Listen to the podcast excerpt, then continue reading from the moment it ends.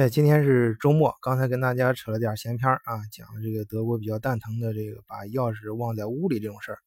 这会儿呢，跟大家说点正经的啊，就是也跟房子有关。德国的房价，我在前面多次讲过，就是说投资德国的人一般都是看重德国的稳定性，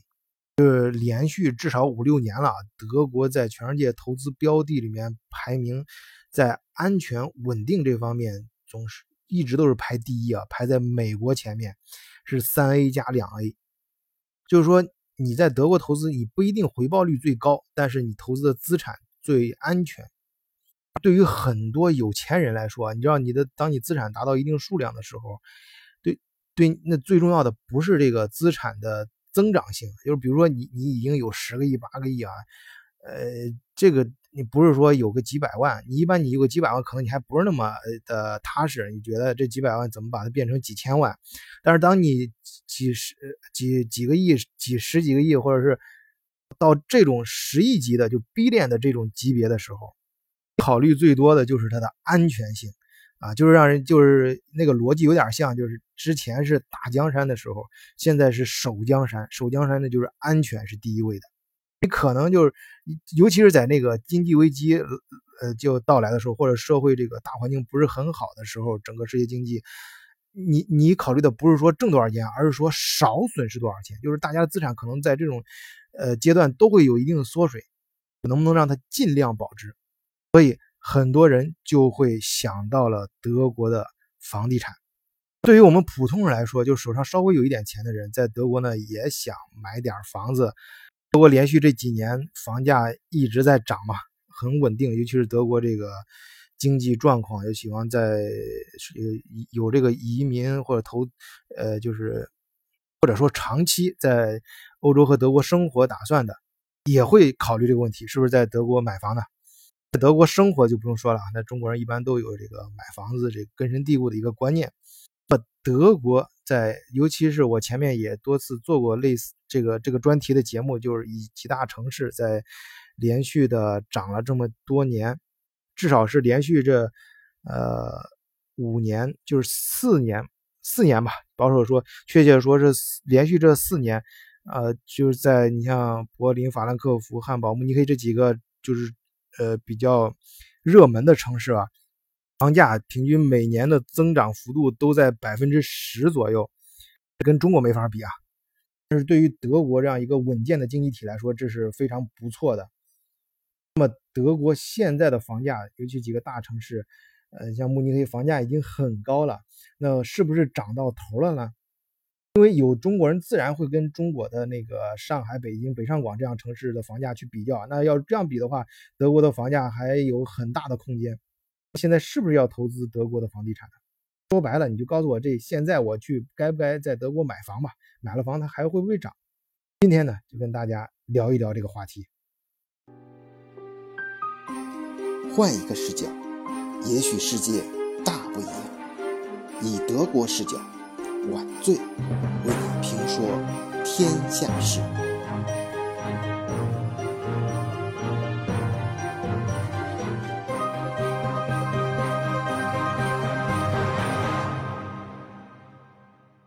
我们中国有句老话，古话就是，嗯，说这个凡人看果，菩萨问因，什么意思呢？就是咱平常这老百姓，咱们比较注重就是看结果啊，就是这事儿我到底挣钱没挣啊，是好是坏啊，有一个 happy ending 就可以了。那往往这个菩萨就是这种高人呢，神呢，他一般都会注重这事儿这个结果发生的原因，原因是怎么造成的，分清分析清楚原因。往往对这个事情的下一步走向有会有更准确的判断，至少你在就是自己身如果身临其中的话，在这个事中上知道自己该怎么做。首先，这个德国这个房价，嗯，为什么连续这几年都会涨啊？这嗯，首先这个整个大环境咱们先不说啊，咱们就是说具体一点啊，就是这个咱咱不不扯那个太太空泛的东西。每个城市具体的原因是不一样的。首先，就整个德国来说，哎，我在前面也表达过这个观点：一个地方的房价和涨不涨啊，最根本的一个原因就是供求关系。是也是这个价决定价格的这个最最根本的一个逻辑啊！你你你你有有的朋友可能会拿那个郎咸平以前讲过的一些东西来说事儿啊，他以前是说过一些阴谋论，我就是特别，我记得他以前讲那个越南的大米啊啊，就是中国这个亚洲这金融危机啊，是西方这个西索这个以索罗斯为代表的这些金融大鳄操操纵的等等吧，这种阴谋论，但实际上这个也是万变不离其宗啊。一些阴谋论啊，那些国际金融大鳄炒作，他也是在利用供求关系在炒作。你从根本上你去听一听他的那个说法，你自己想一下，他只不过是吸引眼球，告诉你这个供求关系其实是扯淡，但实际上是还是离不开这个根本的逻辑的。只不过人家是怎么用这个工具，就是你看到的啊，可能跟这没关系，实际上背后人家在用这个武器的时候，并没有让你看到而已。不，这个逻辑反映到房价上，就是看一个城市的人口是不是正增长，正增长的人口是不是需要房子？很显然，就是德国呢，以前的时候，就是以前你你注意过没？再往前推十年、二十年，你很少听说过谁会移民德国啊，就感觉就是这个，你提到德国，你就会想到很多啊，汽车、啤酒什么乱七八糟，但是你都不根本你脑子就蹦不出来移民这个词儿。也就是最近这十年，慢慢有越来越多的可能。首先是咱中国，就是咱中国人自己来说啊，像其他国家种族也有很多啊。就咱中国咱自己的这个同胞来说，有很多像我们这一代好多正班在上完学，然后留在这儿的。慢慢的，亲戚朋友有时候也开始哎，通过这个投资移民啊，或者是其他手段呀，呃，移民到欧洲来，开始有了。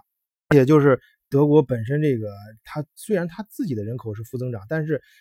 最近这十年啊，就在我亲眼见的，在大街上见到其他肤色的人，一看明显就是其他种族，不是日耳曼种族这种人越来越多。这种外来的这种种族来多，尤其是这个亚非拉，咱们那个呃发展中国家来的这哥们们，都有一个共同的爱好，就是买房子。尤其是外来的啊，就是觉得你漂泊到这儿来，你要不买个房子，觉得其他方面咱跟当地人可能就有点差距。哎，有个房子可能会好，因为当地人好像不怎么，德国当地人不怎么喜欢买房子。咱咱买个房子，至少心理上可能会觉得，哎，好像是站住脚了一样，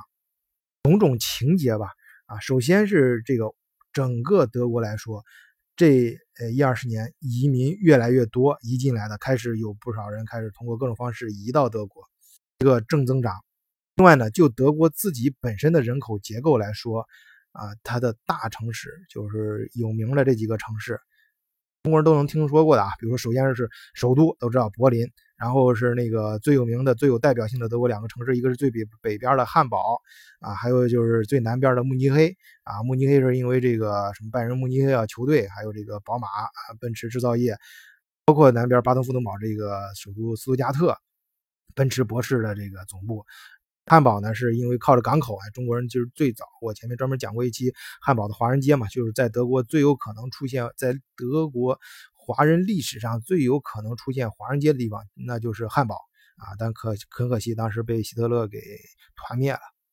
这几个城市呢，包括啊，对，还有那个法兰克福啊，就是那个，特别是英国脱欧之后，很多金融中心啊，虽然说是那时候我也专门讲过，这巴黎啊，还有其他布达佩斯、呃布拉格什么这几个这几个很很有很很有吸引力的城市吧，啊，有可能一些机构往那儿搬，但整个就大多数来说，金融机构它不傻，它一眼就能知道，就算不脱欧，整个欧洲的火车头也在那个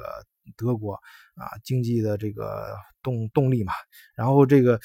呃，德国呢本身呢，它的金融中心就是法兰克福，这个毋庸置疑，也没有什么好解释的。那很多一些大银行从伦敦出来之后，那第一个想到的特别大的金融机构都会把总部，不管呃总总部就是欧洲的总部是不是真的有可能设在其他几个城市，但是肯定要在法兰克福会设一个非常重要的呃分支机构。这些高净值人群呢带来的，嗯，那自然就是当地房子啊房价跟着往上涨，啊，这个还就是这种各种因素啊，包括那个德国本身啊这几个有名的城市呢，这些德国本身的人口也在往这几个大的城市集中，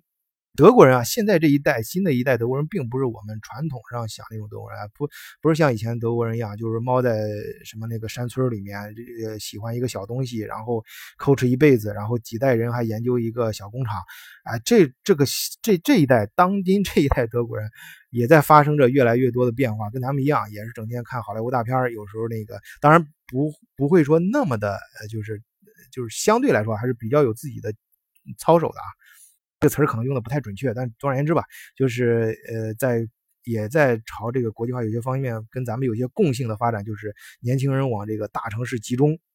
这块呢，有一个我说一个小事儿就能反映出来，就是停车票，大家有没有有没有注意到啊？就是以前在德国大城市市中心停车票没那么贵，现在真的就很贵。你像那个呃，我在汉堡，汉堡的市中心的停车票现在涨到十五分钟计一次价。就是每十五分钟一欧元，基本上跟机场的收费标准是一样的。来，我去那个柏林，发现现在柏林机场的那个停车费也在涨，停柏林机场涨到一个小时六欧了。嗯，好，稍微归拢归拢啊，就是刚才那个说了这几点，就是是人口因素在涨，就是。一这原因呢，有可能是外来的移民开始德国开始接受移民，然后呢，德国本身的年轻人也在往大城市集中，啊，再加上这个像英国脱欧这些这些一些国际大事件，啊，整个国外的不光中国一些可能高净值人群啊什么的一些机构也在往德国转移，归为这三大类情况吧，就导致这的房子的需求量，就是需要住房的人，这个供求之间。供求这个关系中的求这个因素啊在增长。德国的供给市场呢，大家那在德国生活过的都人都知道啊，这修这这修个桥。呃，广场翻修一下都得给你修个几年啊，那盖房子速度那就更慢了，根本跟中国的那个工程队没法比啊。当然，当然咱咱们那个有有种情况例外啊，就是德国那个它并不是说它技术差，相反啊，它盖房子技术很高的。我在德国你看有些。呃，反正我自己亲眼见，有些盖房子速度，那真的是跟搭积木一样。它地基可能用很长的时间啊，那个活做的很细。然后，但真正盖的时候，还真的就跟搭积木一样，啪拉过来几个那种板子，啥的，一中间那个就就甚至都不像就那个框架结构啊。就以前的我们觉得，你看看电视上觉得盖房子那个比较快的就是框架结构，把架子一搭，然后是整个那个。整个在架子中间填一填板子就好了，或者填填砖、填水泥，人家那个整个就本身就是成型了一些东西，啪啪过来就跟搭积木一样，直接就对好了，甚至一两天之内盖好一个房。但是在盖房前和房后会耗费很长的时间，就是房子地基的时候会很细啊，然后地质考察，然后房子盖好之后，在房子里面装修，它是这样，德国房子里面装，因为我原来在那个上学的时候，我我说过各种工都打过，打工在那个建筑队建筑队也打工。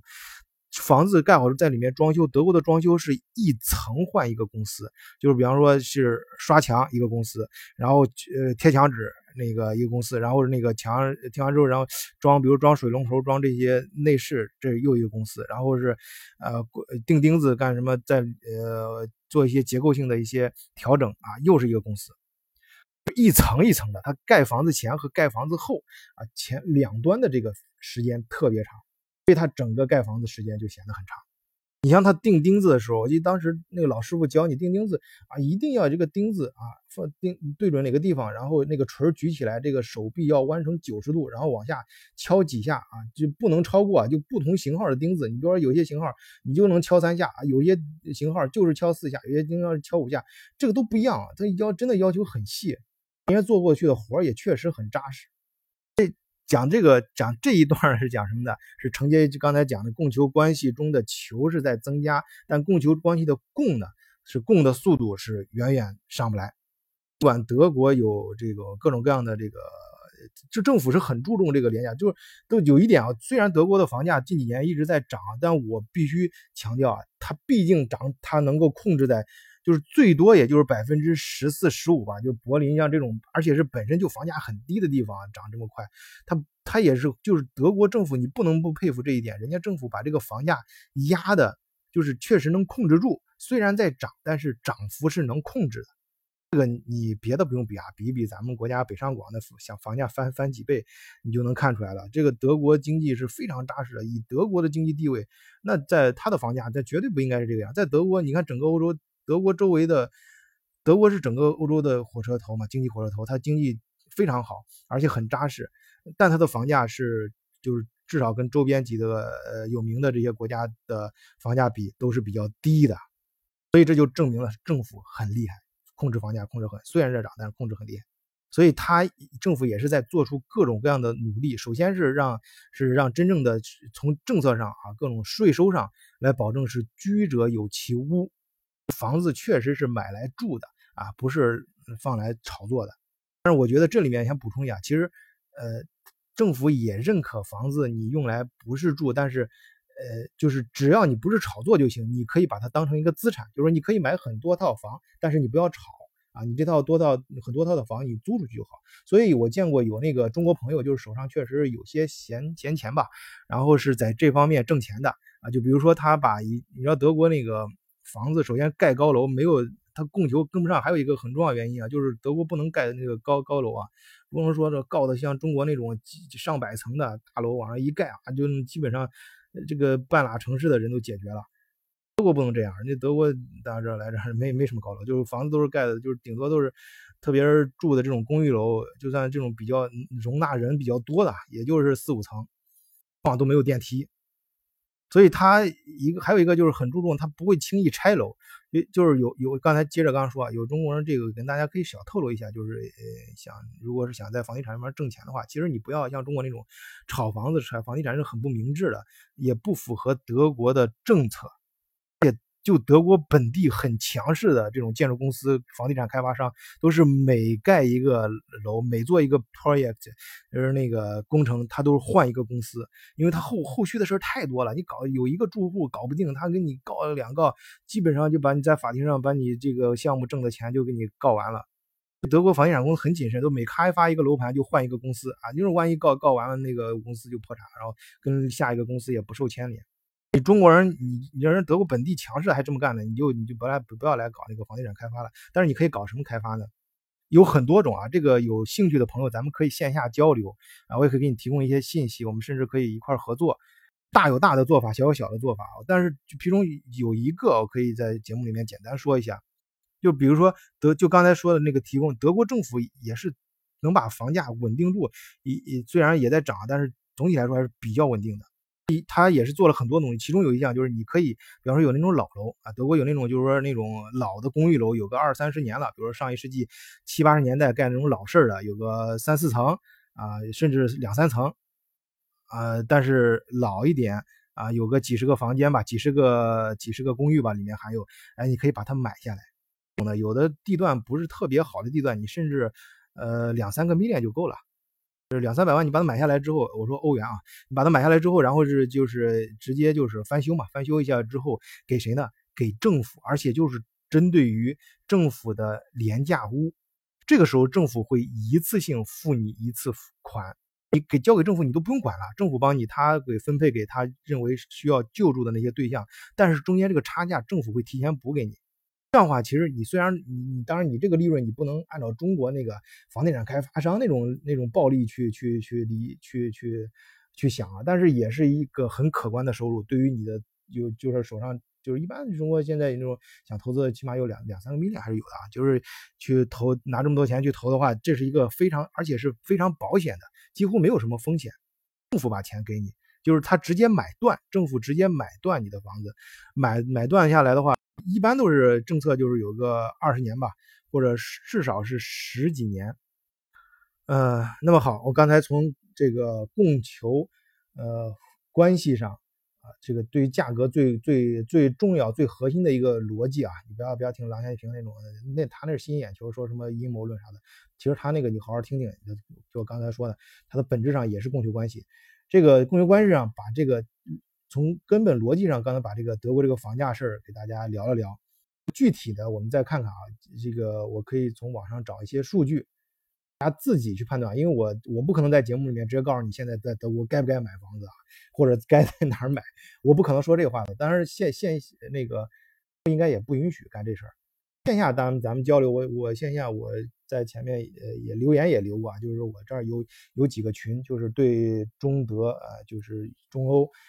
经济和一些商务感兴趣的朋友啊，大家可以加入这个群，我们可以聊一聊，也可以加我个人微信啊，想加入可以给我私人留言都可以，或者你直接直接在下面留言，我会给你回的。下面我们再说一些具体的数据吧。就是看也是德国比较权威的一个德国之声啊，德国之声上面讲这个，呃，现在虽然有些城市出现房嗯这个房荒啊，就是房子相对来说不够用，就是房价房租在涨嘛，但是这个嗯对于现在这个价格来说，对于德国人来说确实是高了。其实那几个有名的城市啊。德国人现在这个收入有些是不能够承担的。当然，一般这个德国市城市里面收入就是你就最普通的就是纯靠体力活我去搬箱子干啥的，这一两千欧元的，就是两千欧元左右的收入还是有的。你这个房租呢，就是收房租，你像大城市这种，呃。就涨到五六百欧元了，就是最就是最就是那种 apartment 的就是二二二三十平米那种一个最小的小套间也得二五涨到五六百欧元很正常，这样的话就是占到你整个收入的四分之一了，超过你整个收入四分之一，这这个这个价格来说就太高了。买房的话那就更买不起了。虽然就是现在所以德国现在新出那个政策已经在国会通过，国家补贴你买房利息啊，就是只要你是。呃，你家里有孩子的，按人头算，一个孩子算一个，就是一一年一个人头补，就国家补贴你一千欧元。如果你买房的话，一直补贴到你这个孩子成年。假如你家有两三个孩子的话，基本上你买个房，你你这个利息就等于是国家替你掏了。这个这个政策也有好多人在批评啊，德国尤其是那个自称自认为特别懂经济的那些人在批评说，这个根本于事无补，你买不起房的人他还是买不起。这这只能便宜那些买得起房的人，就是买会会加剧说这个政策实际会加剧现在德国的房价，就是房市的恶化，就是那买得起的房子的人他会更放心的去买了，那原来买不起的房也不会因为你出出了这个政策啊他就开始去买房了，有一定道理啊，有一定道理，大家可以可以想想想啊。那就目前来看啊，看他是说这个，呃，根据这个瑞银公布的全球。嗯，房地产泡沫，香港最严重，慕尼黑其次啊。慕尼黑是德国房价最高的，慕尼高到什么程度啊？就是德国的，比方德国其第二梯队的这些房价，你比方我住的汉堡啊、苏加特、法兰克福啊，大约就是呃三四千一平米三四千啊，平均啊，我不是说那个这这几个城市都有很豪华的地地段，你要是非要去那个，你比方汉堡那个 Haven City 那一块那你一万欧一平米很正常啊，而且还买不到。平均来说就是三四千就差不多了，但是慕尼黑啊，平均的房价是六七千，就是它比第二高的还要高出将近一倍，这这高的有点变态了，这这可能就是泡沫比较比较厉害。这普华永道啊，就是普华咨询公司啊，这这大家都知道啊。研究报告呃显示啊，由于房地产价格高昂，一些大的投资商现在开始转向啊。据说，在过去的十二个月当中，对德国房地产的投资下降了大约三十亿欧元，投资额降至六百五十亿欧元。我不知道中国多少啊？六百五十亿欧元，那就是相当于人民币，也就是四五千亿，四五千亿啊！中国应该不止这么少，这相当于半个深圳啊，估计都不一定达得到，可能相当于深圳一个区。这个。大的投资商啊，之所以十分看好德国城市的房地产市场，也是因为非常重视其投资的安全性。就是我刚才开篇讲的，啊，德国投资标的已经评为三 A 加零，连续五年、五六年了啊，就是德国就是全世界最安全的投资地。这对于很多一些大的投资商，特别大的有钱人，他他更注重资产的保值性啊。对于大多数这些投资商就是真正的是就是投资想盈利，就是靠这个行业。虽然那个德国利润不是回报不是很，当然也也也有不少人从事这一行啊。就这些面上这些大部分人来说，他们都认为啊，这个柏林、汉堡、法兰克福和慕尼黑的房价已经过高。得顺便说一句啊，我一刚一直强调是德国是有名的几个城市啊，那就是过去这几年不是所有的城市，德国不是所有的，就是这是印证我刚才说的，它是。供求关系决定的价格，因为有些城市人口在减少啊，有特别是东德有些城市，还有一些地方那个它人口没什么太大变化，而且需没那么大需求，所以房价没有怎么涨。甚至有些地方房价还在跌。你开车在德国自驾游的话，你穿过一些小乡村，你很明显，那小乡村看得很漂亮，一到晚上没人了，不不是晚上，白天都没人啊。的时候你能看到那个灯都没亮嘛，那明显就没人。有些是那个灯比较暗，那个可能是点蜡，但是大部分都是就明显的房子空着，盖的很很好的房子，很漂亮，但是没人住。我再讲那种地方，那房子卖都卖不出去，别说降价，降价都没人要。就是德国的房子，相对于德国的房价，在在这种变化的时候，那好多一些投资就是投资客，他他投资无所谓啊，他就是就有些那种钱不是不多不少，或者是